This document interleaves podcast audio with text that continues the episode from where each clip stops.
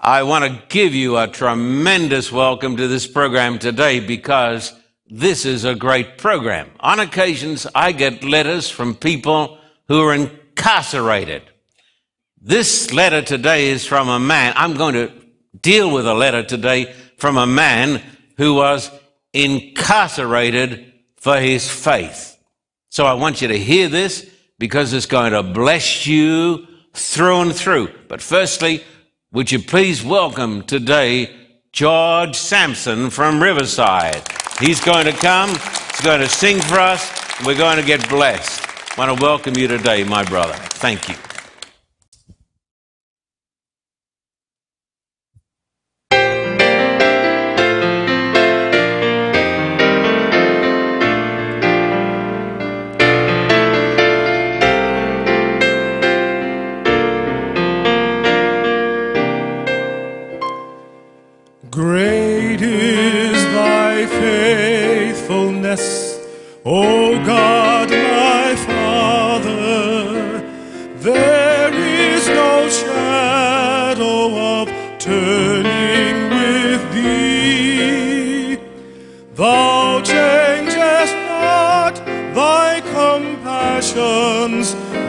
Fail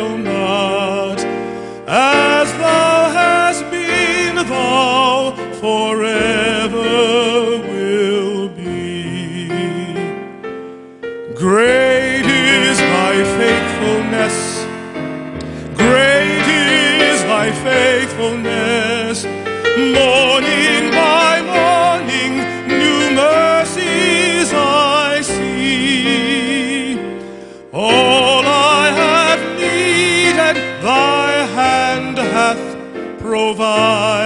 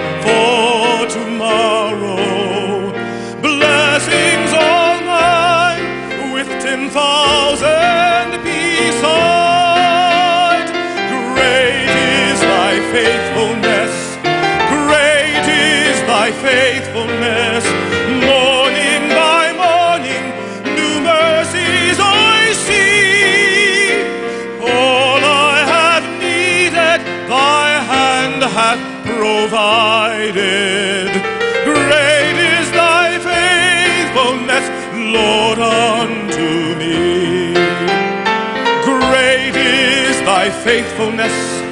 Great is thy faithfulness. Morning by morning, new mercies I see. And all I have needed, thy hand hath provided.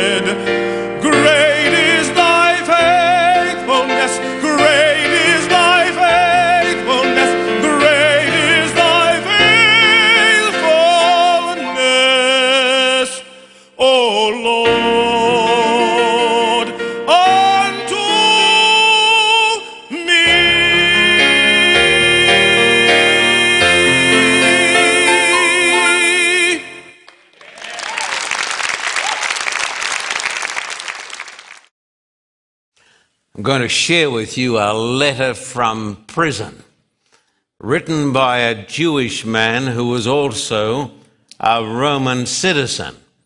He was in prison because of his faith, because of his teaching and his preaching. He was considered to be a dangerous character. You know, that's going to happen again. Did you know that?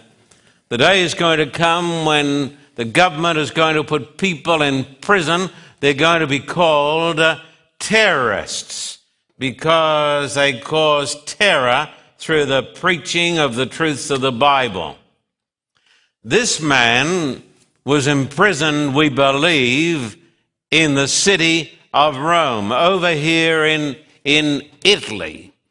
He was awaiting trial before one of the great emperors, Nero, one of the most profligate wasters the world has ever seen. And he wrote a letter over, over here to uh, a, a little church that God had raised up through his ministry, and that was the church in Philippi. There you've got Greece and Turkey, Jerusalem, the Mediterranean Sea, the Black Sea, and then you come down and there was a colony. It was a famous, influential center, the city of Philippi. And sometime before, Paul had gone there because he'd had a vision from God and he saw a man saying, Come over and help us. That was the man from Macedonia. And Philippi was a city in Macedonia. And when he went over there, he preached the gospel, and there was a slave girl who was possessed by an evil spirit. And uh, he called out the evil spirit, and because this slave girl was no longer a source of wealth for certain profligates, he was thrown in prison. And that was the place where there was the great earthquake.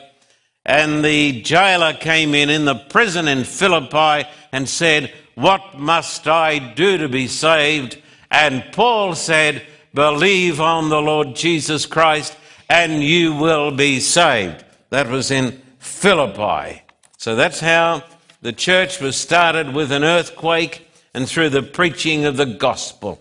I want you to take your Bibles and turn with me to the letter written from prison, the book of Philippians, chapter 1. We're going to show you what Paul has to say, not only to the people of his day, but to the people of our day, to you and to me.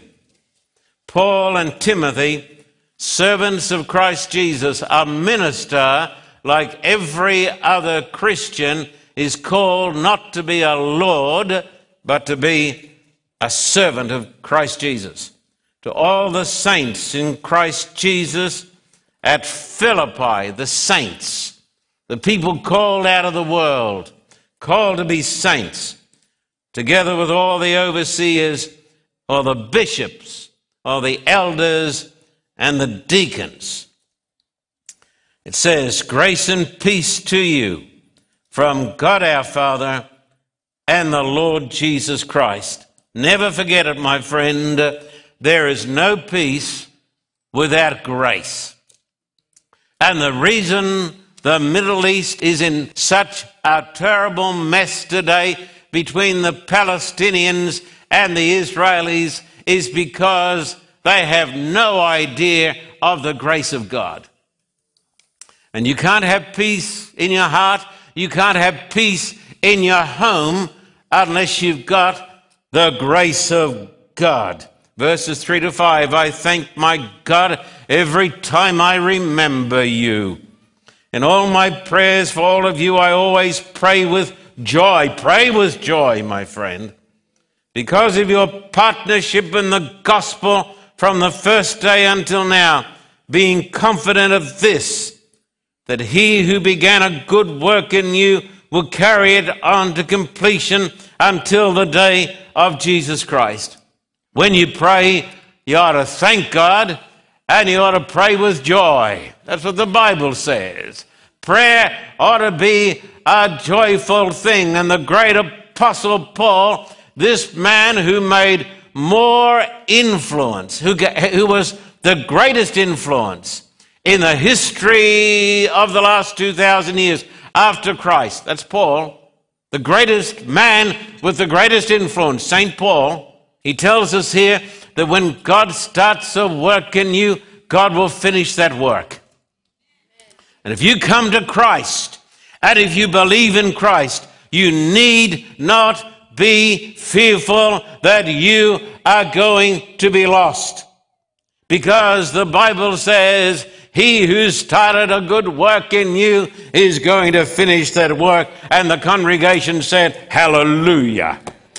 Now, verses, we're going to come down a little bit, down to verse 12 to 14. Now, I want you to know, brothers, and sisters that what has happened to me has really served to advance the gospel.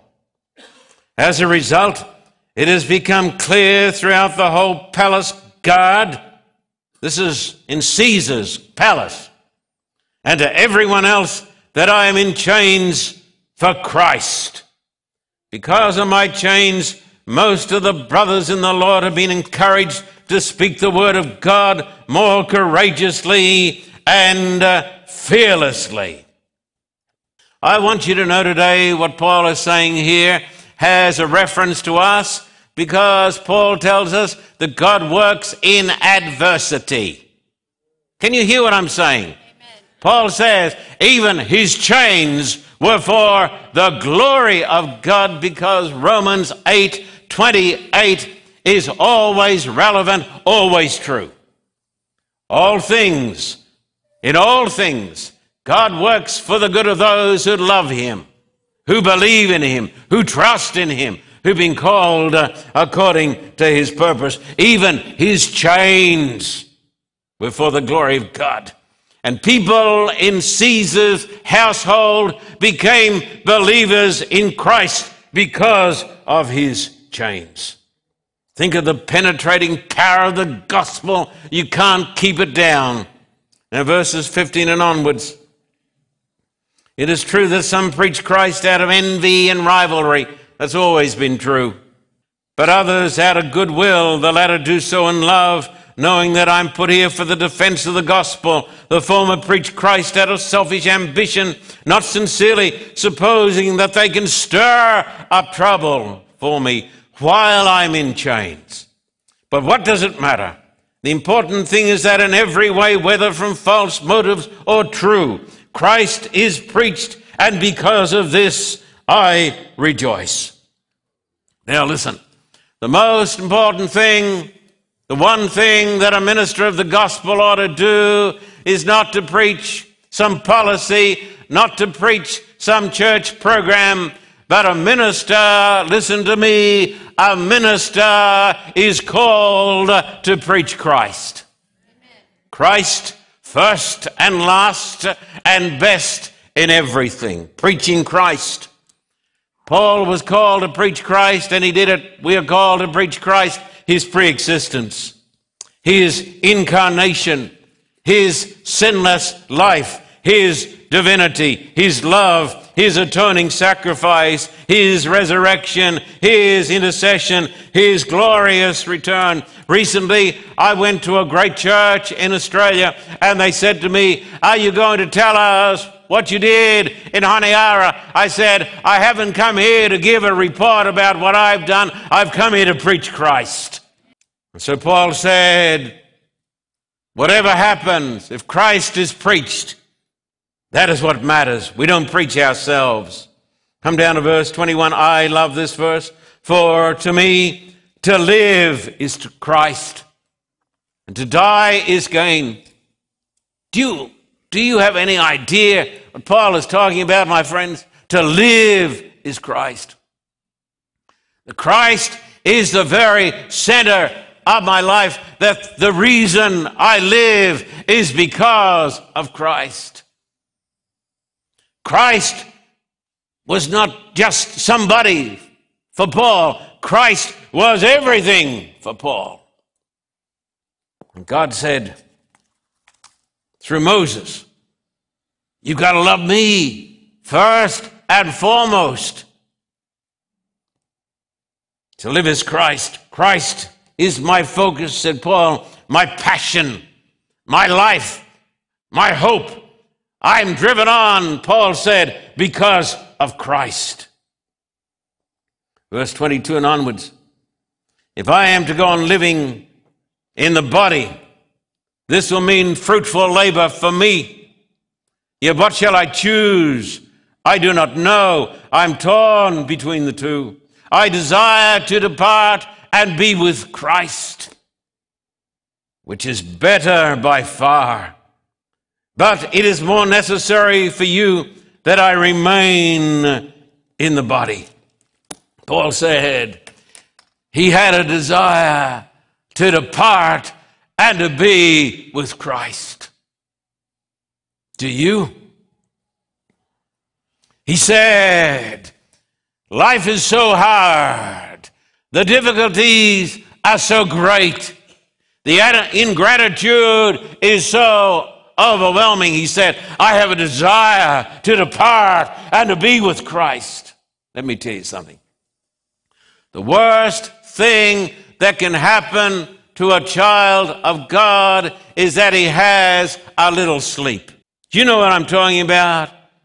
Because when a person dies in Christ, he falls asleep in Christ and he knows nothing at all. And when a person falls asleep in Christ, he enters into eternity, and the next thing he will know will be the face of Christ. Therefore, Paul, looking forward to the resurrection, said, I have a desire to depart and to be with Christ. One day, if you and I follow Christ as Paul followed Christ, we will be with Christ in paradise. What a glorious promise to know that one day we are going to depart and be with Christ. Look at verse 29. He says, For it has been granted to you on behalf of Christ not only to believe on him, but also to suffer for him. Now, I want you to know this. If you and I are true to God, we are going to suffer for Christ. The poet said, Shall I be carried to the skies on flowery beds of ease? While others fought to win the prize and sailed through bloody seas. There is no crown without a cross. What people want today in this land, they want the crown, but they don't want the cross. But there is no crown without suffering. And one day, the Apostle Paul is going to wake up in glory. When we were over in the Solomon Islands, a young woman, a beautiful young woman of 18 or 19 years of age, came to us and she said, I want to be baptized. But my father has told me if I am baptized this coming Sabbath in that crocodile infested river where we had the baptism, she said, My father is going to beat me and then he's going to throw me out of my home. Does anybody know anything about that? If you take a stand for Christ, it is going to cost you something. It is going to cost you your life. Paul said, It is my privilege, he said, to suffer for Christ because there is no crown without the cross. Chapter 2, verses 1 to 4. If you have any encouragement from being united with Christ, if any comfort from his Spirit, if any fellowship with the Spirit, if any tenderness and compassion, then make my joy complete by being like minded, having the same love, being one in spirit and purpose, do nothing out of selfish ambition or vain conceit, but in humility consider others better than yourselves. Each of you should look not only to his own interest, but also to the interests of others. He's talking here about unity, but not uniformity. He's talking about selfish ambition in the church. How I've seen it down through the years. How people become so petty and they fight to become head elder. You've never seen it? Thank God we got a head elder here who is a servant of God. He serves God. He's a head elder because he's the best man in this church for the job, I tell you. But I've been in churches, large churches and small churches, and the time of the nominating committee is, and it happens at every echelon in the church, where people fight to get a position in the church. I say they have their reward because they will certainly not go to heaven if they're controlled by selfish ambition. We are called to be the servants of Christ, not the servants of men. Please now, verses 5 and onwards, and I believe this is quite appropriate that I'm asking my friend uh, Blake Wexler, who comes with all the traditions of the Jewish nation and the Jewish people. He came to this church as an unbeliever, but today he rejoices in Christ the Messiah, Jesus the Messiah. Who, being in very nature God, did not consider equality with God something to be grasped, but made himself nothing, taking the very nature of a servant, being made in human likeness. And being found in appearance as a man, he humbled himself and became obedient to death, even death on a cross. Therefore, God exalted him to the highest place and gave him the name that is above every name, that is the name of Jesus every knee should bow in heaven and on earth and under the earth, and every tongue confess that Jesus Christ is Lord to the glory of God the Father. Amen. Amen. Thank you. Thank you. Thank you. Here was a man who, like Blake, did not believe in Jesus. Nobody should ever say that our faith is against the Jews. Christians have done terrible things to the Jews. But we should never forget the great truth that Jesus, our Lord, was a Jew. And St. Paul was a Jew. And the Bible is a Jewish book. But here, Paul, the Jew, talks about Christ, Jesus. He talks about how the self existent God emptied himself and went to the cross to redeem us from all our unrighteousness and to save us for all eternity. How great must be his love, Paul writes. Verses 14 to 16, he describes true Christianity. Do everything without complaining or arguing don't be a moaner. Don't be a complainer. So that you may become blameless and pure children of God without fault in a crooked and depraved generation in which you shine like stars in the universe as you hold out the word of life. And he goes on. The Apostle Paul who lived in one of the most depraved societies, the Roman society, said that a Christian was called to be a light in the world. That a Christian was called to shine. A Christian was not called uh, to blend uh, in. A Christian was not called uh, to be a superficial comedian, but a strong person and in the midst of a depraved and paganized and evil society, a Christian was to shine as a light, like the stars, and hold out the Word of God. You say, but this is extraordinary. Most Christians are the same as the world. That is because most who profess the name of Christ are not Christians, even though they go to church. Thus we think of the words, soldiers of Christ, arise. Verse 17 and 18. But even if I am being poured out like a drink offering on the sacrifice and service coming from your faith, I am glad and rejoice with all of you. So you too should be glad and rejoice with me. A Christian is called to be a joyful person, my friend. We are called to smile through the tears.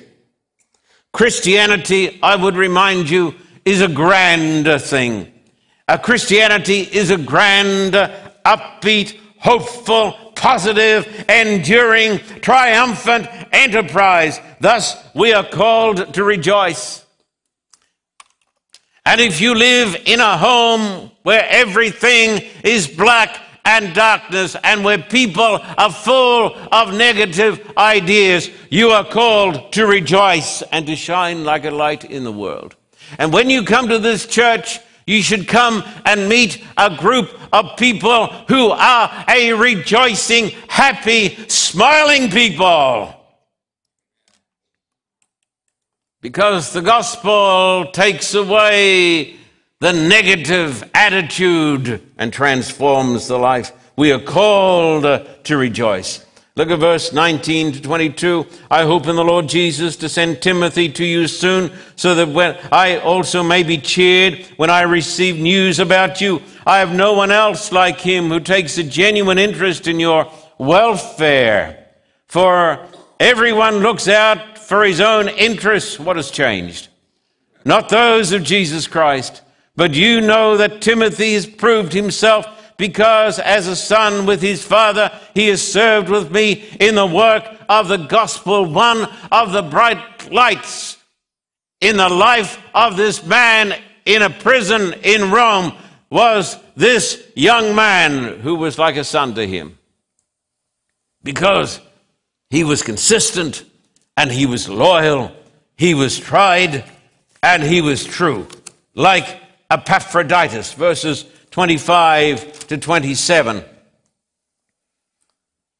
But I think it is necessary to send back to you Epaphroditus, my brother, fellow worker, and fellow soldier, who was also your messenger, whom you sent to take care of my needs for he longs for all of you and is distressed because you heard he was ill. Indeed, he was ill and almost died, but God had mercy on him, and not on him only, but also on me to spare me sorrow upon sorrow. I thought, I thought that Christians didn't get sick if I turn on television here in the United States of America, there is program after program where the preacher tells people if they're sick, it's a sin. And it is always the will of God to heal the sick. It is not true. The saints do get sick. And Epaphroditus got so sick, and why didn't Paul, the prince of the apostles heal him on that occasion because God doesn't always call the preacher to heal the sick. That is why. And sickness may be a, result of sin, and I'm talking about sin in general because we belong to a sinful human race. But you should be comforted to know today that God does not always heal the sick. But on this occasion, probably through natural remedies, Epaphroditus got well again. He'd been sent from this church to help Paul when he was in prison. Chapter 3, verse 1. Chapter 3, verse 1.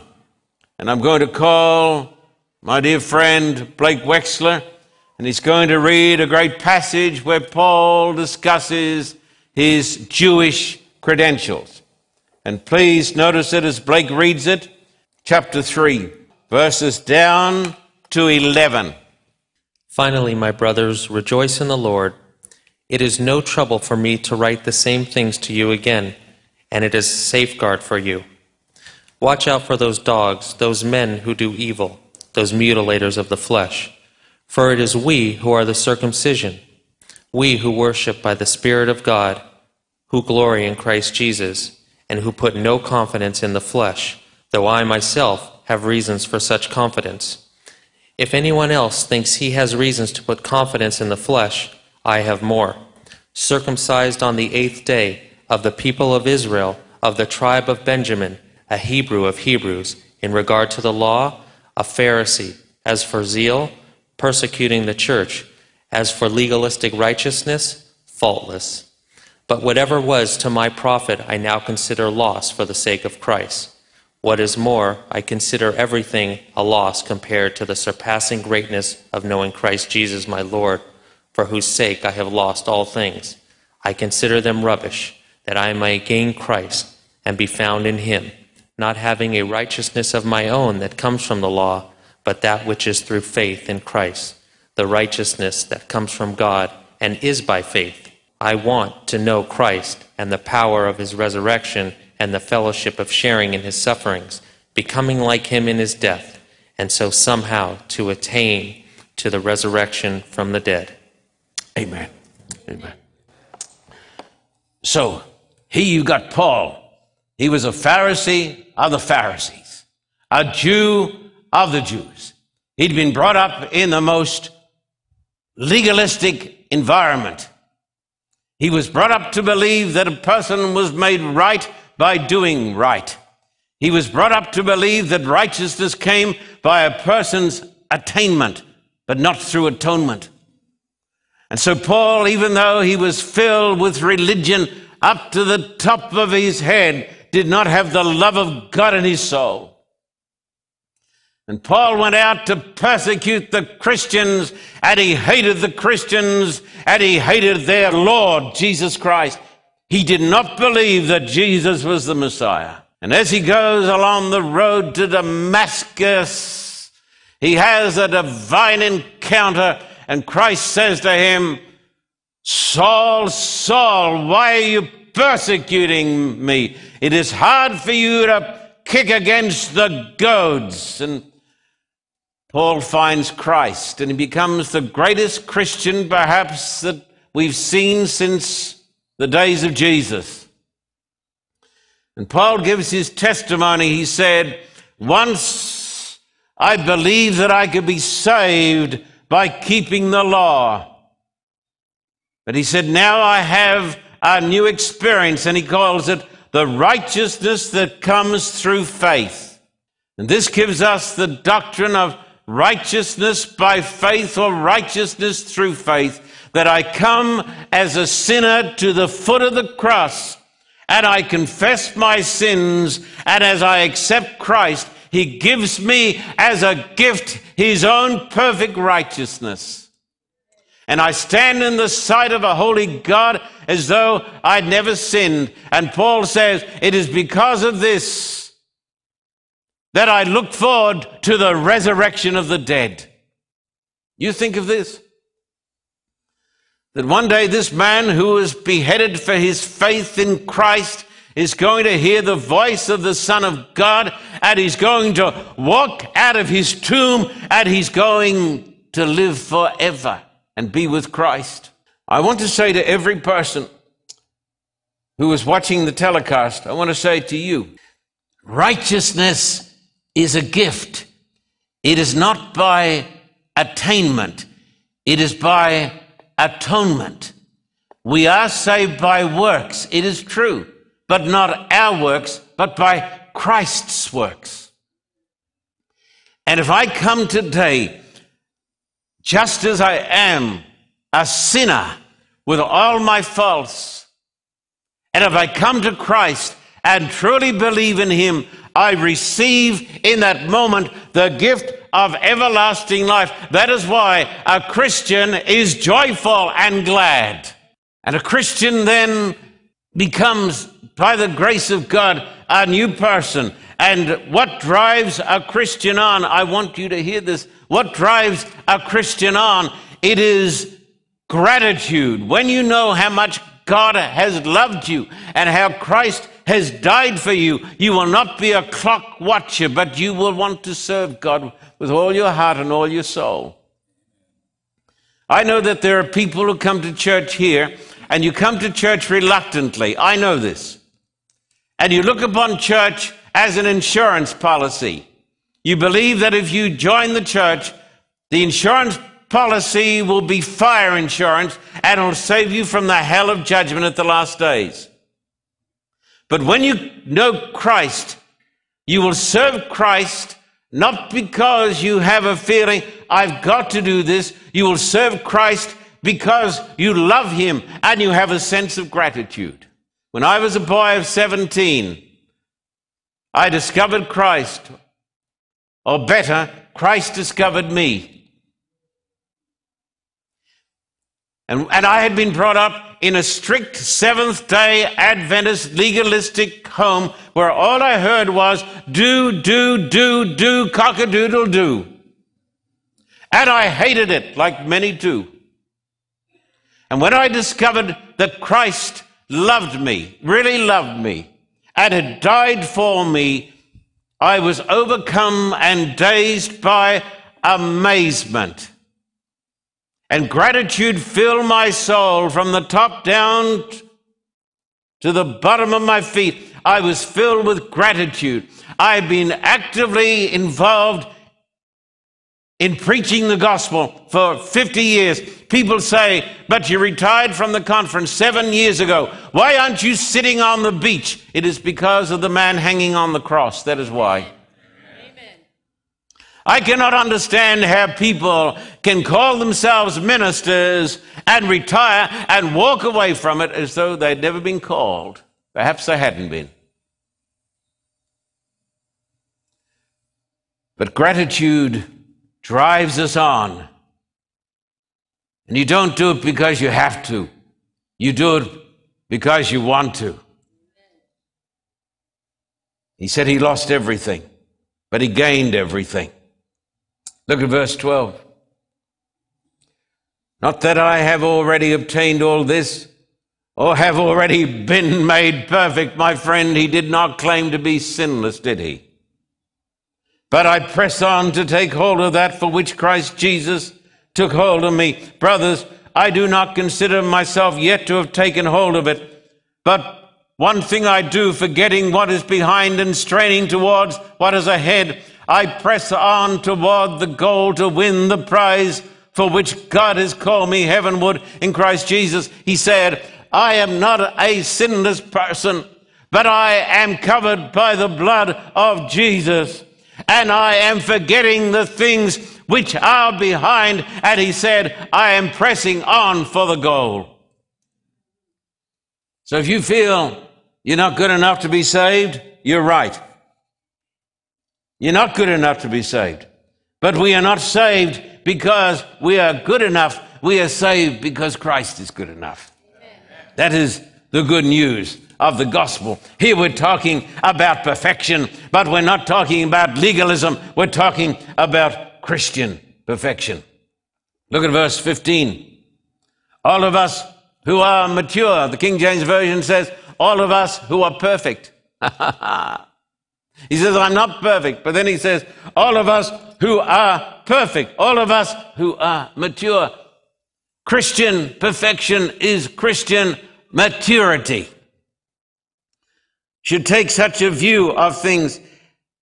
And if on some point you think differently, that too God will make clear to you. Only let us live up to what we have already attained. If you understand this, it'll be a comfort to you. There are no sinless people. I remember I preached at the Minneapolis conference in 1988. There were two men standing out on the snow with a big fire going, passing out pamphlets. And they said to me, Are you the man who tells people that there are no perfect people? I said, Yes. They said, Well, you're wrong. I said, Why? They said, We are. We have never, we don't sin anymore. We are perfect and are completely deluded. But the Bible talks about Christian perfection. That means Christian maturity. By nature, we're sinful. But God would have us to become emotionally and spiritually stable. I went back to a little church where I'd been the pastor 40 years ago. How would I find those people? They were all there, faithful. Some had died, but the rest faithful, consistent, caring, reliable, hospitable, loving. They were people, my friend, who were mature people. They were not flakes. They were not emotionally, spiritually, intellectually immature. They were mature people. That's what God demands of every person. And if you're looking for a husband, ladies, don't marry an immature person, and vice versa. Marry somebody who is mature. Verse 17 and onwards join with others in following my example, brothers, and take care of those who live according to the pattern we told you. For as I've often told you before, and now say again, even with tears, many live as enemies of the cross of Christ. Goodness. Can you believe this? Enemies of the cross of Christ. Their destiny is destruction. Their God is their stomach. And their glory is their shame. Their mind is on earthly things. But our citizenship is in heaven and we eagerly await a Savior from there, the Lord Jesus, who by the power that enables him to bring everything under his control will transform our lowly bodies so that they will be made like his glorious bodies. Um, Paul here has a little aside, and uh, these words appropriate for our generation as they were in the days of that degenerate society the Roman society. He talks about people who are controlled by their stomachs. He says they need to find salvation because no person who is controlled by his stomach can be a disciple of Christ. You say, but this is too strong. It is the Word of God. One man has rightly observed that great eaters and great drinkers are seldom great at anything else. Gluttony is one of the seven deadly sins. And when Christ comes into a man or a woman's life, there is a mighty infusion of divine grace. And the person is saved to live a holy life. And then he says, one day we're going to get new bodies forever young, no disease, no death, no funerals, and no tears. We are talking here today not about popular Christianity, which is damning millions of people in this country and around the world, but we're talking about apostolic Christianity. We're talking about the Christianity of the Bible. And that Christianity comes from a relationship with Christ. Chapter 4, verse 1. Therefore, my brothers, you whom I love and long for, my joy and crown, that is how you should stand firm in the Lord, dear friends. He says, stand firm. Don't look back. Don't give up. Years ago, I had a man working with me and for me. And he had a reputation from going from one church to another and from one job to another. I said, Why do you move around so much? He said, I stay while it's fun. That's how some people stay in their marriages. They stay while it's fun. That's how some people stay in their relationship with God. They stay until it gets hard. But Paul says, stand firm. If you believe you're right, don't let anybody push you around.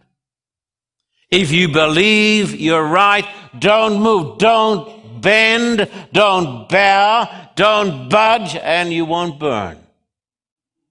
Stand firm. Have some gumption. Have some backbone. Verse 2 I plead with Euodia, and I plead with Syntyche to agree with each other in the Lord. Yes, and I ask you, loyal yoke fellow, help these women who have contended at my side in the cause of the gospel, along with Clement and the rest of my fellow workers whose names are in the book of life.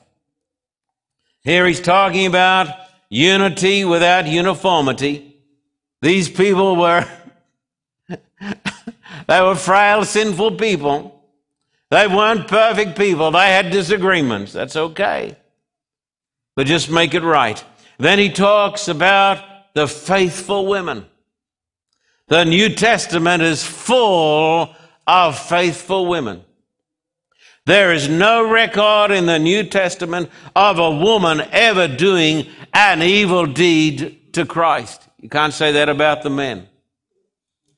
You got the women, Mary, the mother, Mary Magdalene, Joanna, Susanna. You can read about them in the Bible. If you read Romans 16, not today, but the last chapter, Paul lists all of his friends, and so many of them are godly women. Women have been called in a special way to be the disciples of Christ. And then he says, those, verse 3, those whose names are in the book of life. You know, folks, what I want more than anything else is to get my name written down in the book of life. Verses 4 to 7. Listen to these words. Rejoice in the Lord always, even when you lose your home, even when you lose your job. Rejoice in the Lord always. I will say it again. Rejoice. When you meet a Christian, you ought to meet a sunny, happy, rejoicing person. Let your gentleness be evident to all. The Lord is near. Do not be anxious about anything. Don't worry, he says. But in everything by prayer and petition, with thanksgiving, be thankful. Present your requests to God. And the peace of God, which transcends all understanding, will guard your hearts and your minds in Christ Jesus. He says, Be gentle, be not anxious, pray with thanksgiving, have God's peace. These are some of the benefits of being a Christian. Verse 8 Finally, brothers, whatever is true, whatever is noble, whatever is right, whatever is pure, whatever is lovely, whatever is admirable, if anything is excellent or praiseworthy, think about such things. A Christian ought to be the most positive person. Sometimes I meet people now, I, not none of you folks, but sometimes when a person comes to see me, I brace myself. Because after 10 minutes with that person, I feel I need to lie down for two or three hours and recover.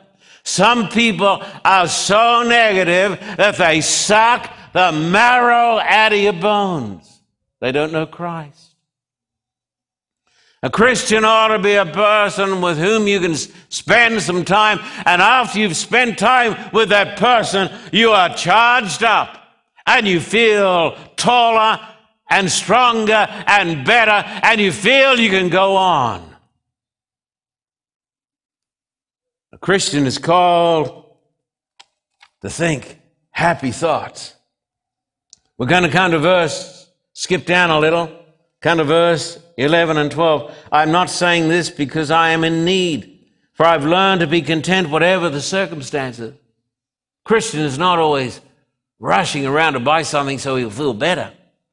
I know what it is to be in need, and I know what it is to have plenty. I can say amen to that.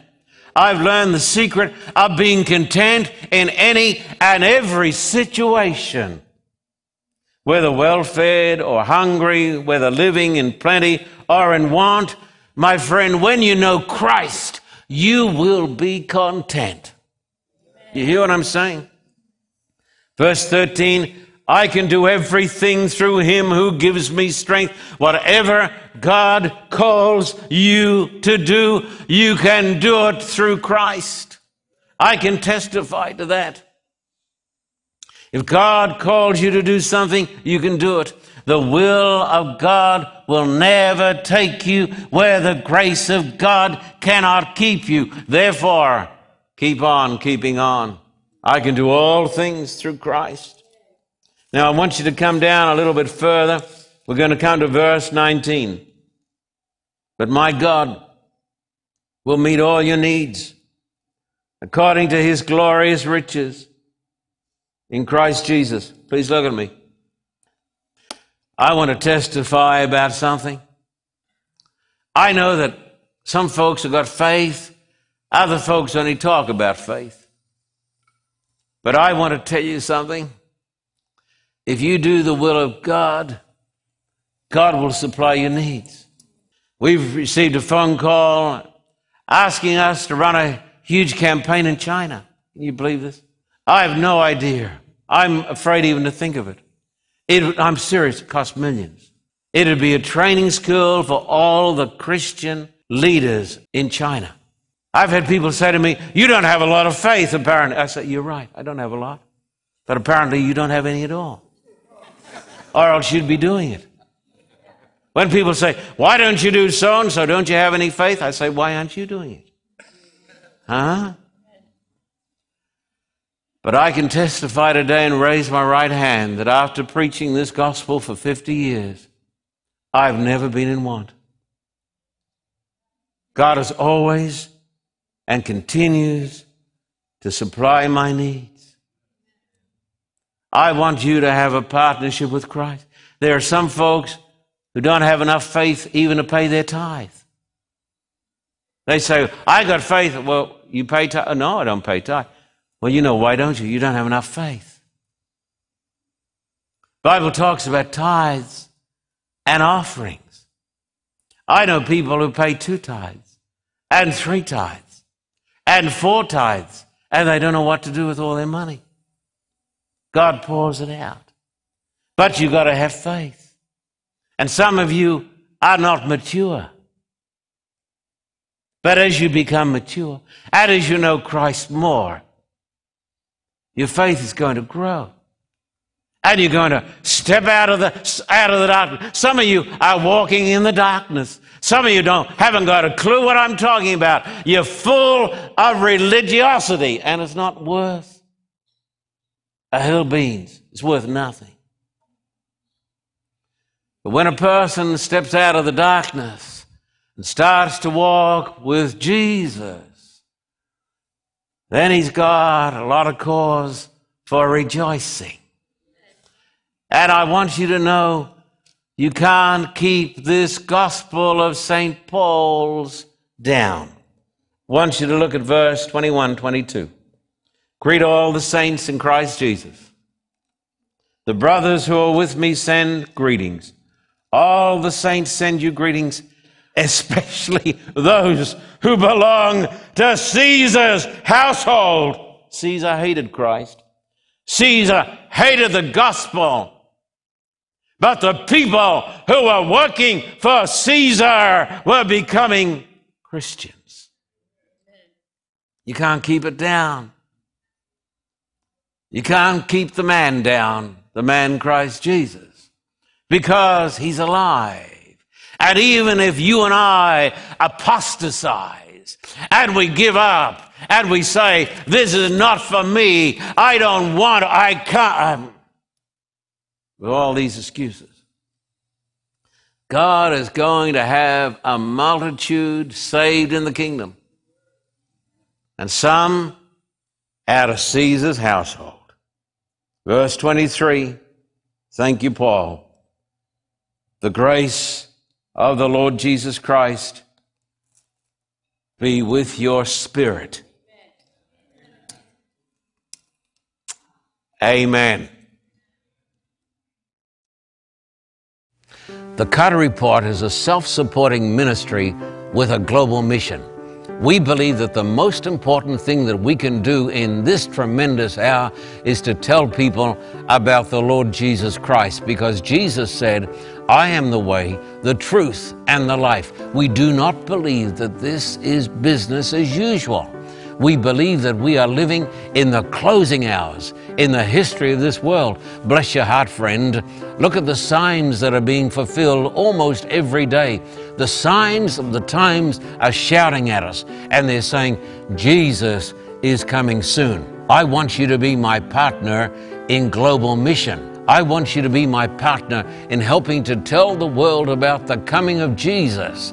I want you to be my partner in the preaching of the distinctive truths of the three angels' messages.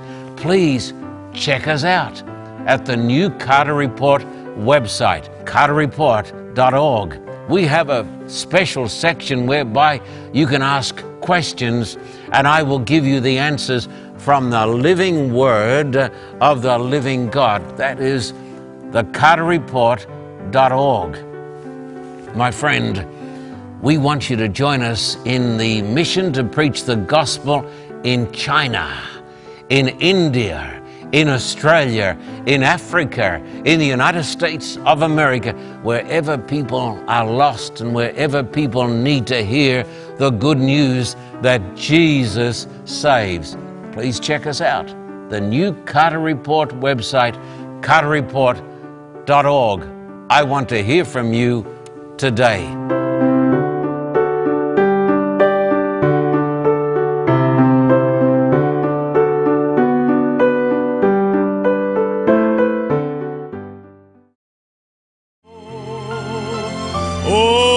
Battles I would